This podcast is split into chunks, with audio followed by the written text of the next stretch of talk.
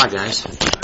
My name's James Horton. I don't know if you guys know who I am or not. You might have you might have seen me on milk cartons or inside of post office. That's right. So, and you know, to kind of piggyback off of what Bob was just saying, you know, truth. What did Pontius Pilate ask Jesus? What is truth, right?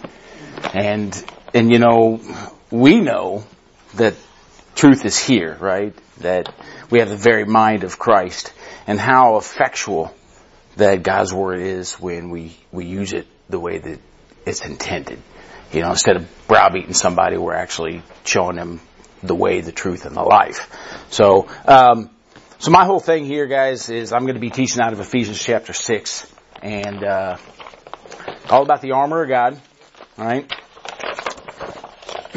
And uh, so let's just do this. I, I know we've already prayed, but Lord, I love you so much. I thank you for the opportunity to just break open your Word and to be a part of uh, of your plan, Lord. You uh, you know so much more than I do where I'm at and where I'm going. So, Lord, I just I fall on my knees in front of your cross and I just uh, I beg of you to forgive me of those things that I know I shouldn't do and give me the strength to do the things that I know that I should. Lord, um, I just ask you to please bless this morning. Let it be profitable for anybody that would hear. In Jesus' name, amen. so, so you and I are in a battle, right? I don't know if you guys knew that or not. We are presently engaged in warfare. We were just talking about that. Doug Pearson mentioned it when he was here, and he preached, uh, you know, what a couple months ago. Brian Clark even mentioned it last week when he was here, and it's something that Brian's been going through for the last few months in Exodus. It's it's the war, right? so, are we equipped? Right? Are we prepared, or are we sitting ducks? That's, I guess, the question we need to ask ourselves. Our present predicament shows our problems are not financial.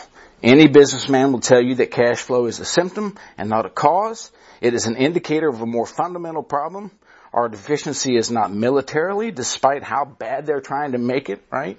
In the pursuit of political correctness. America is in a moral freefall, and we are all victims of spiritual warfare. Every one of us. We have the media masking the truth. We have the courts perverting justice. We have anger replacing patriotism. We have schools deliberately dumbing down our youth. We have replaced traditional values and heritage with multi- multiculturalism, revisionism, and value relativism. Our government is now the purveyor, the key purveyor of immorality. And should we be surprised? It shouldn't surprise us at all. Are we surprised? I'm not. Right? They've always loved crises, right? Governments have always loved crises. They provide a rationale for increasing budgets and bureaucracies and subjugating the populace um, into submission. In our country, we learned long ago that social crises serve as well as a military crisis would.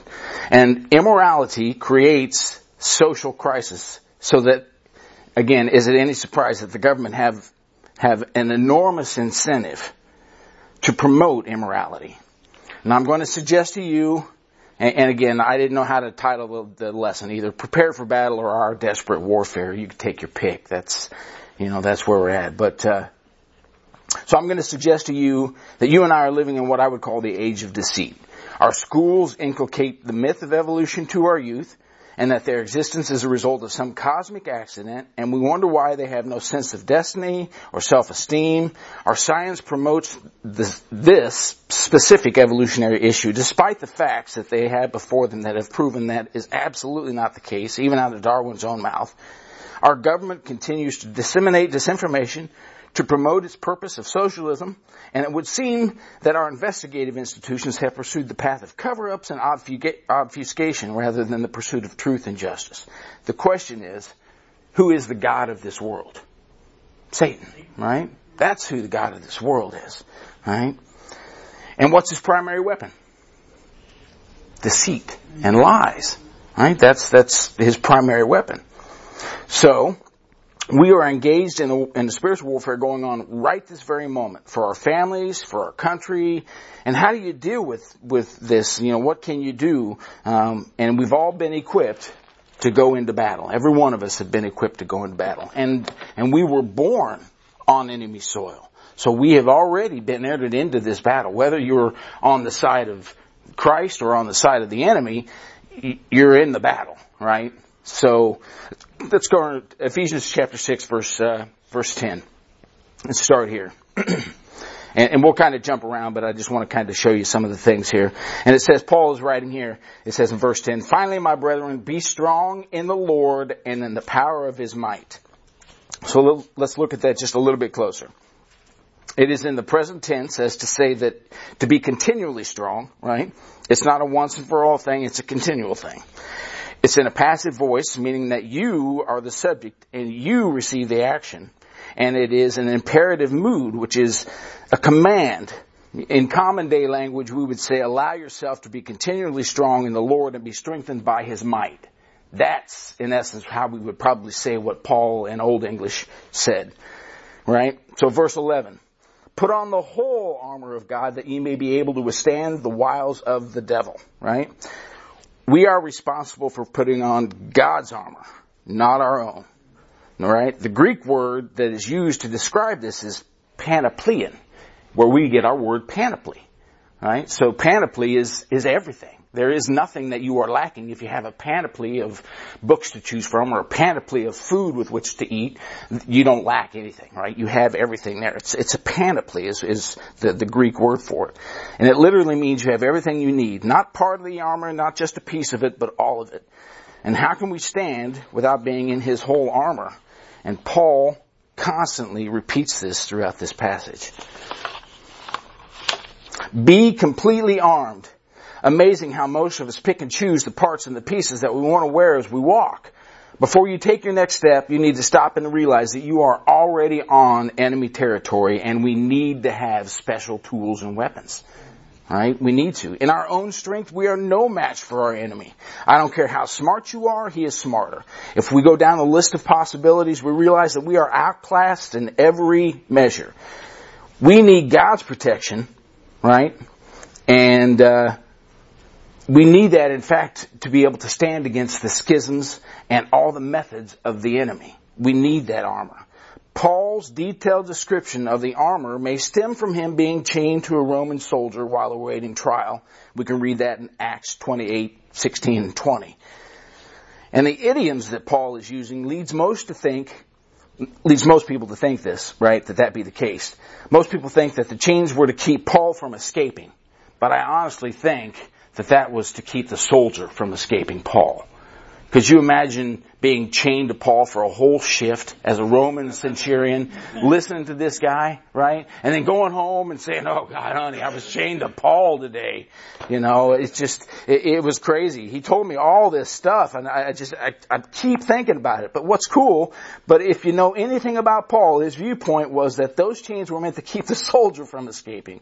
Can you imagine being chained to Paul for a whole shift? But we can read in Philippians 4 verses 21 and 22 that many of those soldiers, we can draw from the inference in that, in that Philippians passage, that many of them got saved. And not just that, Brian Clark mentions the whole house is what he had said in Ephesians. Their whole household got saved. So it, it the Roman soldiers that were chained to Paul were exposed to a preacher that was wanting to save their soul. And so he would, he would preach the gospel. Right? So the beauty of uh, the study of God's Word is you get the Old Testament, it is in the New Testament revealed, and the New Testament is in the Old Testament concealed. Alright? So let's do this, guys. Turn to Isaiah 59.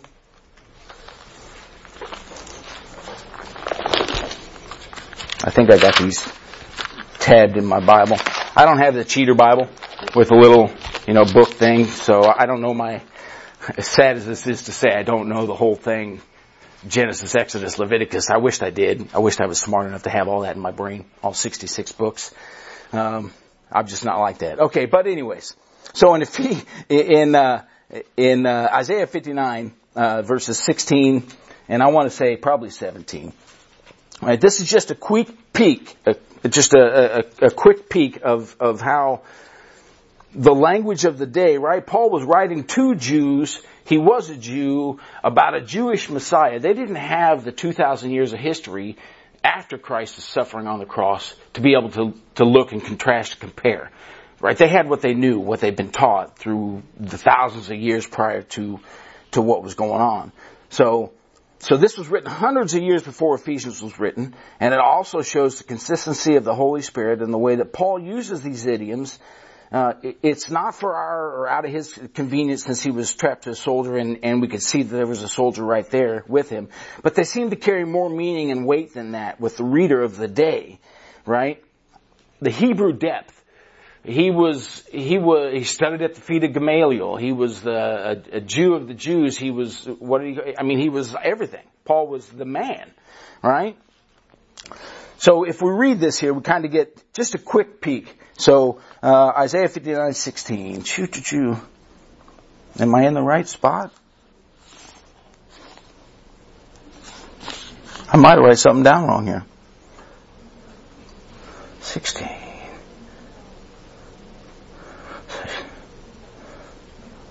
Okay, yeah.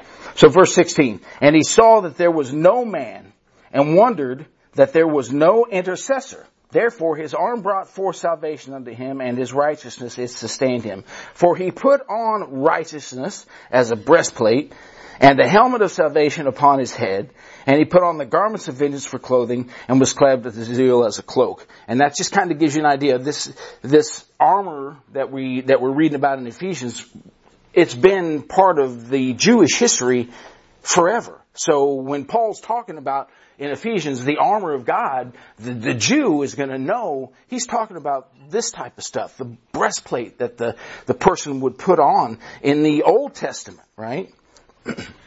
So it, it's it, it's just there's 66 books with 40 authors, and just like Bob was saying, every jot, every space, every letter that's in this is God breathed, and it is from outside of our time domain. So we won't ever be able to really understand it until we get there, until He explains it to us. So, and, and if you guys wanted to turn back to Ephesians, that's just a little picture. Ephesians chapter six, right? Verse 12, this is our strategic intelligence report. If we are in a battle, the first thing we need to know is what we are up against. So someone read verse 12 for me. For we wrestle not against flesh and blood, but against principalities, against powers, against the rulers of the darkness of this world, against spiritual wickedness in high places. Alright, and if we are a student of the Bible and the New Testament, you should know that these principalities and powers are terms in the Greek that refer to ranks of angels. They are not just some theological abstraction, right? They, they, they literally are beings. They're actual beings. And they are mentioned many times and you should track those down on your own. It's great stuff. It's almost like a spiritual mafia. You know, you, you want to talk about organized crime. You want to talk about some big stuff. Satan and his minions, man, they, they got it down. You think anybody here on earth is bad. They learned it from him. And he is the king of that, right? So, spiritual warfare is not just contending against godless philosophers or crafty gurus or Christ-denying cultists or neo-pagan rulers, but against a highly organized army of demonic forces and battalions of fallen angels. Most churches are comfortable talking about the gentle Jesus, the teacher, the healer, but when you start to talk about the other side of it all, it becomes spooky and mystical, almost medieval, right? And you could look to 2 Corinthians 10, uh, 3 and 4 for some background on that. For though we walk in the flesh, we do not war after the flesh, right? For the weapons of our warfare are not carnal, but mighty through the pulling down of strongholds. We think that the only physical realm, we only think that the physical realm, um, and not about the, the spiritual side of it all, right? Because what I can see and what I can touch, what I can taste, what I can handle, that's what I, I give import to. That's what's, I, I think, that's what most people think is real, right? But if you know anything about particle physics or anything like that, you know that this and this is all made up of atoms, right? And, and only one part in a million of that atom is solid. So, in all actuality, this is just an electrical simulation of what the atoms and everything that are holding us all together, you know, I sit in that chair because I think it's strong enough to hold me. I, I have faith that it will. I don't know that it will, right? Okay, so, um, we tend to think only the, the physical realm and not about the spiritual side. But you, again, if you know the scripture, you know that our physical world is really the result of unseen spiritual battles. Dimensions, we only know of four, right? Breadth, length, width, height. That's what, that's what the word says, right?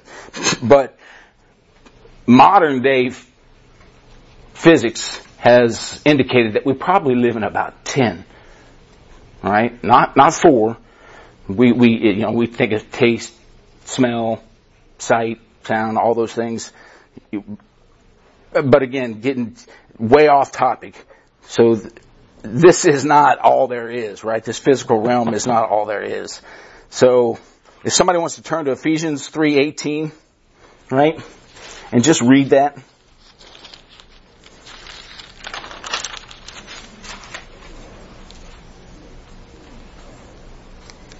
May be able to comprehend with all saints what is the breadth and length and depth and height.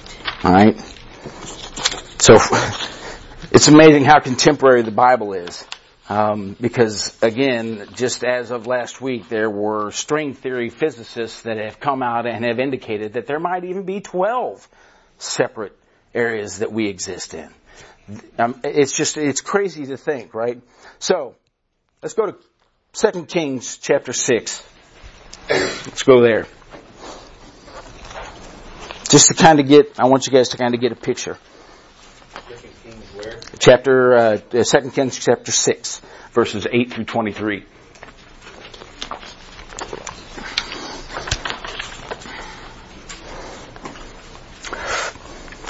Okay. So, not much has changed, right? Syria, in the days of Elisha, not much has changed at all. And here is Elisha, who would convey to the king, let's read the passage first. Then the king of Syria warred against Israel and took counsel with his servants saying, in such and such a place shall I build my camp. And this is 2 Kings verse, uh, chapter 6 verse 8 and verse 9. And the man of God sent unto the king of Israel saying, beware that thou pass not such a place, for thither the Syrians are come down. And the king of Israel sent to the place which the man of God told him and warned him of and saved himself there not once, not twice, obviously many times, right? To the point, to the point where the king of Syria honestly thinks he has a mole, right? The king of Syria would make a plan and Elijah would always be tipped off about his plan. The king of Israel would go to where Elisha told, uh, or excuse me, then the king of Israel would go to where Elijah was told that he was going to be, and Elijah would save himself. Again, not once, not twice, but it happened multiple times to the point to where the king of Syria was like, who is the mole? And it says, who is for Israel later on in this passage, right? He's wanting to know, he's thinking, there's no way Every time I go to meet this guy, he's never there. He's, who's talking to this? Who, who's, who's blasting this out there? Who's, who's on the side of Israel? Right? And the first, this is obviously the first biblical record of a phone tap. Because what did, what did he say? The, his servant said, uh, who is the mole? Who is for Israel in verse 12? But his servant said, None, my lord, O king. But Elisha the prophet that is in Israel telleth the king of Israel the words that thou speakest in the bedchamber. Right? This is the first biblical record, like I said, of a phone tap. Of course, I'm joking, but this, the spirit of the thing here, you kind of get the feel for it. Somehow Elijah knows by the Spirit of God the thoughts of the enemy and is warned by the man of God that the, you know, to the king of Israel what was happening. Um, but let's get back to it here, verses 13 and 14. And he said, Go and spy where he is, that I may send and fetch him. And it was told to the king of Syria, him, Behold, he is in Dothan. Therefore sent he thither horses and chariots and a great host, and they came by night and compassed the city about. Okay. So Elisha, obviously in verse uh, 15, he had a manservant. And uh, his his servant got up early to prepare the day, to start the day off, to get things. And when he got up to the to the precipice, he looked out and he was terrified because he saw that the city was encompassed by hostile combatants. And the servant said, "Alas, master, what shall we do? Because in verse 16 he's in a panic. He says, and he answered, fear not. This is what Elijah is saying to his manservant. For they that are with us are more than they that be with them. But you can almost hear it in his voice in the text. They're right there, boss. I can see them. I can hear them. They're, they're right there. What do you mean? There's nobody else out there. Right? He, he's trying to, trying to wrap his head around it. And you could almost sense when Elijah starts to pray, you know, there'll be more with us than with them. And I imagine that the servant was like, like I said, nice platitude, but they're right there. You know, I can hear them. So in verse 17, you can almost hear Elisha's annoyance. He says, and Elisha prayed and said, Lord, I pray thee, open his eyes that he may see. And the Lord opened the eyes of the young man and he saw and behold the mountain was full of horses and chariots and fire round about Elisha, right? The young man's eyes were opened and he saw what? That they were surrounded by the muscle of the region, which was Syria, who was surrounded by God's forces. He sees what we would call the natural, right? The, the, the servant sees what he thinks is the natural world. But Elijah has to get God to open his up his eyes to show him the spiritual side of it. And that's exactly what Ephesians 6 is kind of trying to deal with, right? This is just one example of the unseen realm. You can go to Daniel chapter 10 and you can, you know, if you wanted to, but I'll just kind of read this for time's sake. Daniel chapter 10, um, and we all know the story. He started to pray, he's fasting, the angel was dispatched, right? But for 21 days he had to fight. And he, he, took him a while to get there. So Daniel started in verse 12. Daniel, uh, 21 days ago, he started this fasting and prayer request, and the angel was dispatched then, but what took him so long? And if you look at verses 13 and 14, it was the prince of Persia. Not the literal prince, but we are talking of, you know, uh, like an earthly ruler or somebody that's a, a real man, but we're obviously talking about the spiritual power behind that Persian empire. Right? And the adverse spiritual being that's there with it. Now, if you were, if we were in Daniel chapter 10, you could go into skip nine, or down to verse 19 and notice what Daniel does. And Paul draws from this event written by Daniel using the same Hebrew word that translates to the Greek descriptive imperative word as Paul did in Ephesians chapter 6 when he tells us to be strong right? Be strong is a command. It is not an automatic. It is something that you need. And Daniel had to do it in the presence of this angel. But Daniel was like, you know, I, I am undone. I'm dead. And, and, and, the angel had to encourage him, right? Angel had to encourage him. So, you know the rest of the story. The angel had to go and fight his way out. It's interesting to note though that Gabriel and Michael are, are other than Lucifer, are the two named angels in the Bible. Anyone, well, Gabriel is the other one. Michael's always on, uh, well, Gabriel is always on a mission to enunciate the Messiah in the Old Testament and the New Testament, and every time Michael is mentioned, it's always as a military commander. The text suggests that there is demonic powers behind the worldly kingdoms, Persia, Greece, Rome in two parts, and so on. Is there a Prince of America? I'd be willing to say yeah. I'd be willing to say absolutely 100% there's a Prince of America. And these are just two of the places that we get kind of a glimpse into the spiritual realm that Paul's talking about that we're fighting against, right? Because we're not fighting against flesh and blood, but against principalities and powers and spiritual wickedness in high places, right? So back to Ephesians chapter 6.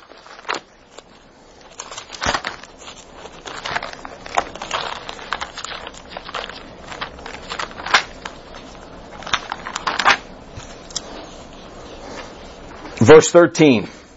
Whereon take unto you the whole armor of God that ye may be able to withstand in the evil day and having done all to stand. And here again we see the whole armor. If you're going to play this game, you better be ready because the enemy will attack any and all the weaknesses in your armor.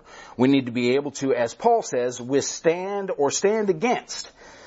He will list the specific pieces of armor, but first off, you have to accept Jesus Christ as your Lord and Savior. Then you are Uh, more involved in the battle if you have not accepted Jesus Christ as your Savior, right? Because you're already involved. Satan, if you're one of his, and why would I bother? I'm not even gonna, but if you're an, if you're posing a threat, okay, that's, that's an issue to him, right? So, the most surprising areas that we are vulnerable in, right? Without Jesus, we are pawns, powerless to stand against the enemy, right? And the most surprising area that we are vulnerable in, and, and obviously in this room might not be the, but it's our marriage, right? Our marriages. That's the, the one main thing you will hear if you're around those that are in the ministry. You talk about uh, missionaries, you know, um, which, by the way, if you are saved, you are, you have a, a mission. Okay? Your mission is to spread the gospel. So if you are saved, you have a ministry right? Whether we're salaried employee or, uh, or not, that's that's not the issue. but if your marriage is solid, then Satan has a tough time getting to you. So make sure your marriage is strong. Make sure your marriage stays strong, right?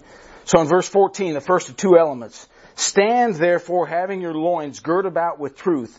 And again, what did I say? Pontius Pilate asked Jesus, what is truth, you know? Um, and, and Jesus kind of laid it out through his life, not necessarily through words, but he says, uh, gird about with truth and having the breastplate, there is the breastplate again, of righteousness that we read about in Isaiah 59, right? So, John 18:38 obviously is where Pilate says what is truth.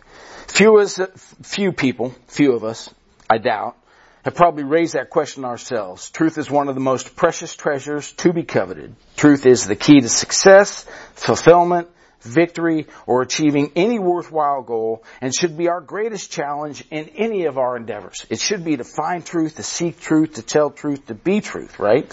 We live in a time that has ushered in astonishing achievements in technology, but conversely, it has also brought in unbelievable darkness with new wars, new weapons, including, you know, up through the end of the 20th century up to right now has been the bloodiest, most revolutionary, most unpredictable time in history.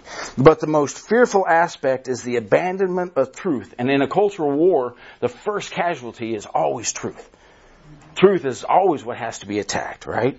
So the first, most institutions deny that truth exists. It's all relative. That's what our, our, our, colleges are teaching, that, that there is no, there is no moral truth, that it's all, it's all relative, right? And you can see, obviously, that in a cultural war, the first casualty is truth. Determining truth should be paramount in our lives. It should be it is said that what a man believes today, he will put in practice tomorrow. And to believe the wrong model of history or the wrong view of dispensations or how uh, God is rightly dividing uh, leads us to enormous critical failures, great tragedies, devastating consequences. Yet the correct, true view of God and man and, and history and the dis- dispensations are the key to sanity, survival, and the fulfillment for each of us. Most of the truths we have today and we have held for a long time need to be re-examined. And the shock is that most of the truths of today, if you really examine them, prove to be false and deliberately so. Only by renewing our minds, by the washing of the water of the Word, can we challenge the lies that we encounter daily. We are to study to show ourselves approved unto God's, to be God's ready workmen who needeth not be ashamed. Verse 14. Gird about your loins with truth all the pieces of armor, the weapons that the soldier donned were all held together by this belt, right? The belt is what holds the whole armor on. And the Roman belt was about four to six inches wide and it harnessed all the tools.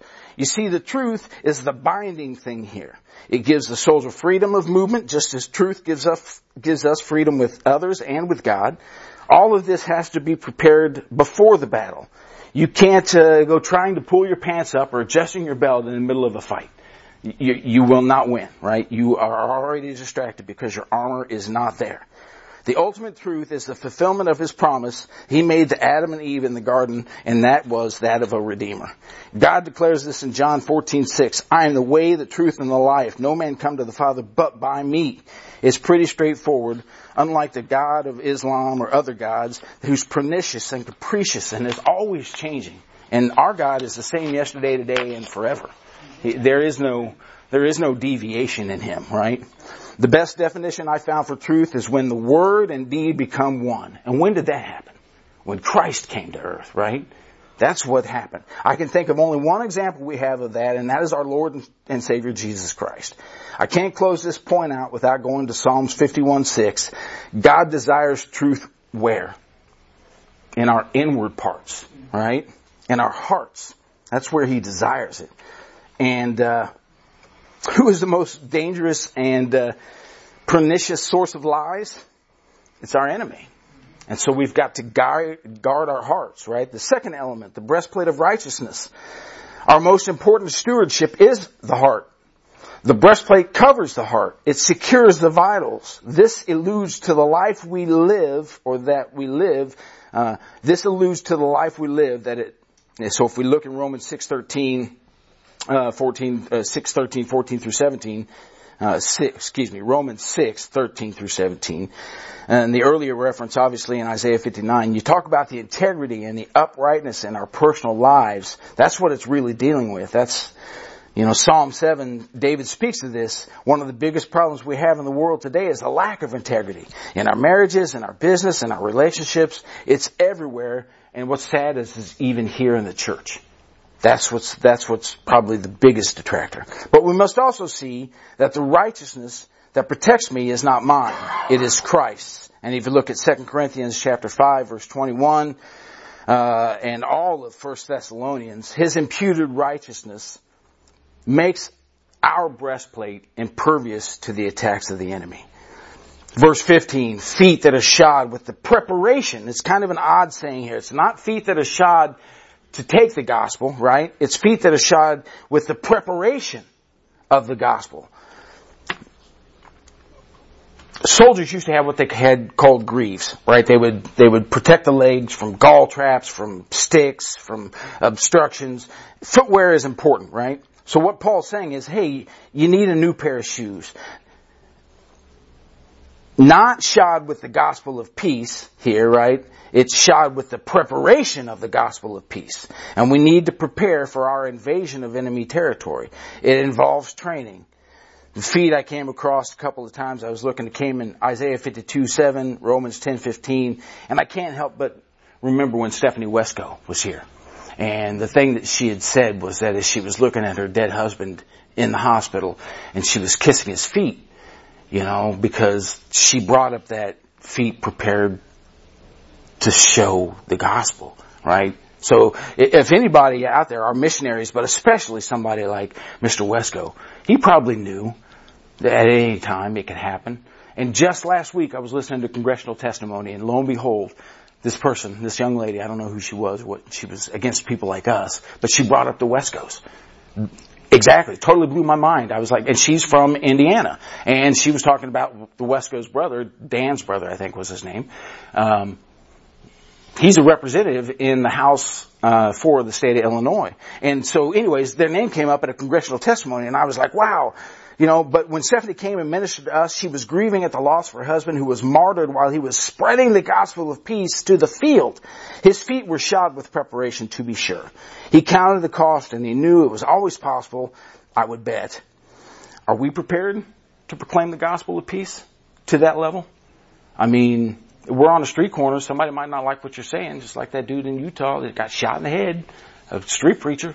You know, somebody came up, he was trying to preach the gospel and that's it. So at any time, right, we know, and what do I need to stop? We'll give you another five. Okay. Um, verse 16, the shield of faith. Above all, taking the shield of faith, wherewith ye shall be able to quench all the fiery darts of the wicked. The shield of faith it is the only maneuverable part of the armor, right?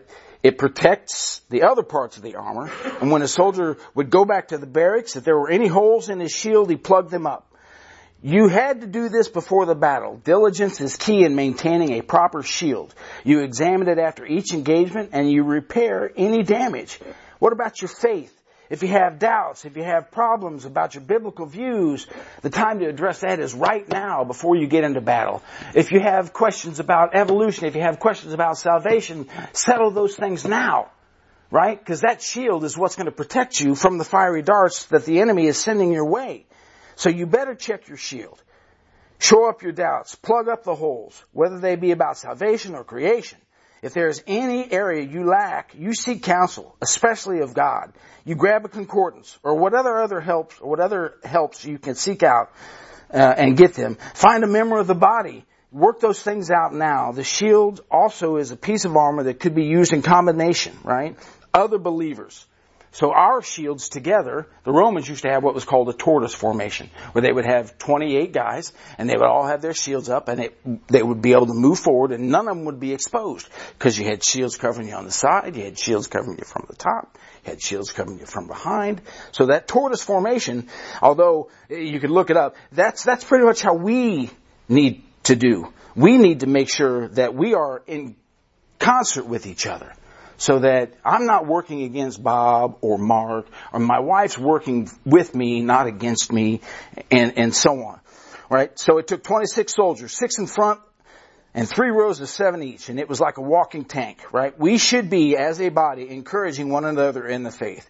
And I can't leave this subject without pointing out that uh, this is not talking about some blind faith here. It is speaking about trusting the Word of God, our shield of faith. Faith is, faith is based on knowledge of His Word, not something that we hope for or that we feel. Right? The helmet of salvation in verse 17 says, And take the helmet of salvation and the sword of the Spirit, which is the Word of God. Helmet of salvation having a helmet obviously protected the head and it gives a sense of security and assurance. The believer knows ultimate victory is sure and certain. I've read the end of the book. I know how it ends. I'm on the winning team. One of the most important aspects of our defense against Satan's attacks is our firm faith in eternal security. We are sealed and guaranteed by the Holy Spirit. So we trust in the scriptures. That's what we trust in, right? The sword of the Spirit which is the Word of God, is the last thing mentioned. The Romans created a sword called the Machaira. It was a short 24 inch two-edged sword that was meant for close quarter combat. Far different than the Alexandrian, the great marching flanks with long spears. It required special training to be used by someone and they had extensive practice. Used right, it guaranteed a victory. Matthew 4, 1, 11, Jesus used his sword here and each temptation was met with the Word of God. Read the Word daily, get fed, washed, shore up your armor. Other than that, guys, I think that's it. I got more, but I think we're. Good. Okay. Um, well, I know one thing. You got to get you teaching more often, brother. You got you had a lot packed in there. Uh, that was good. I took. I, took I hope I got some handles on it, but. Okay. Um,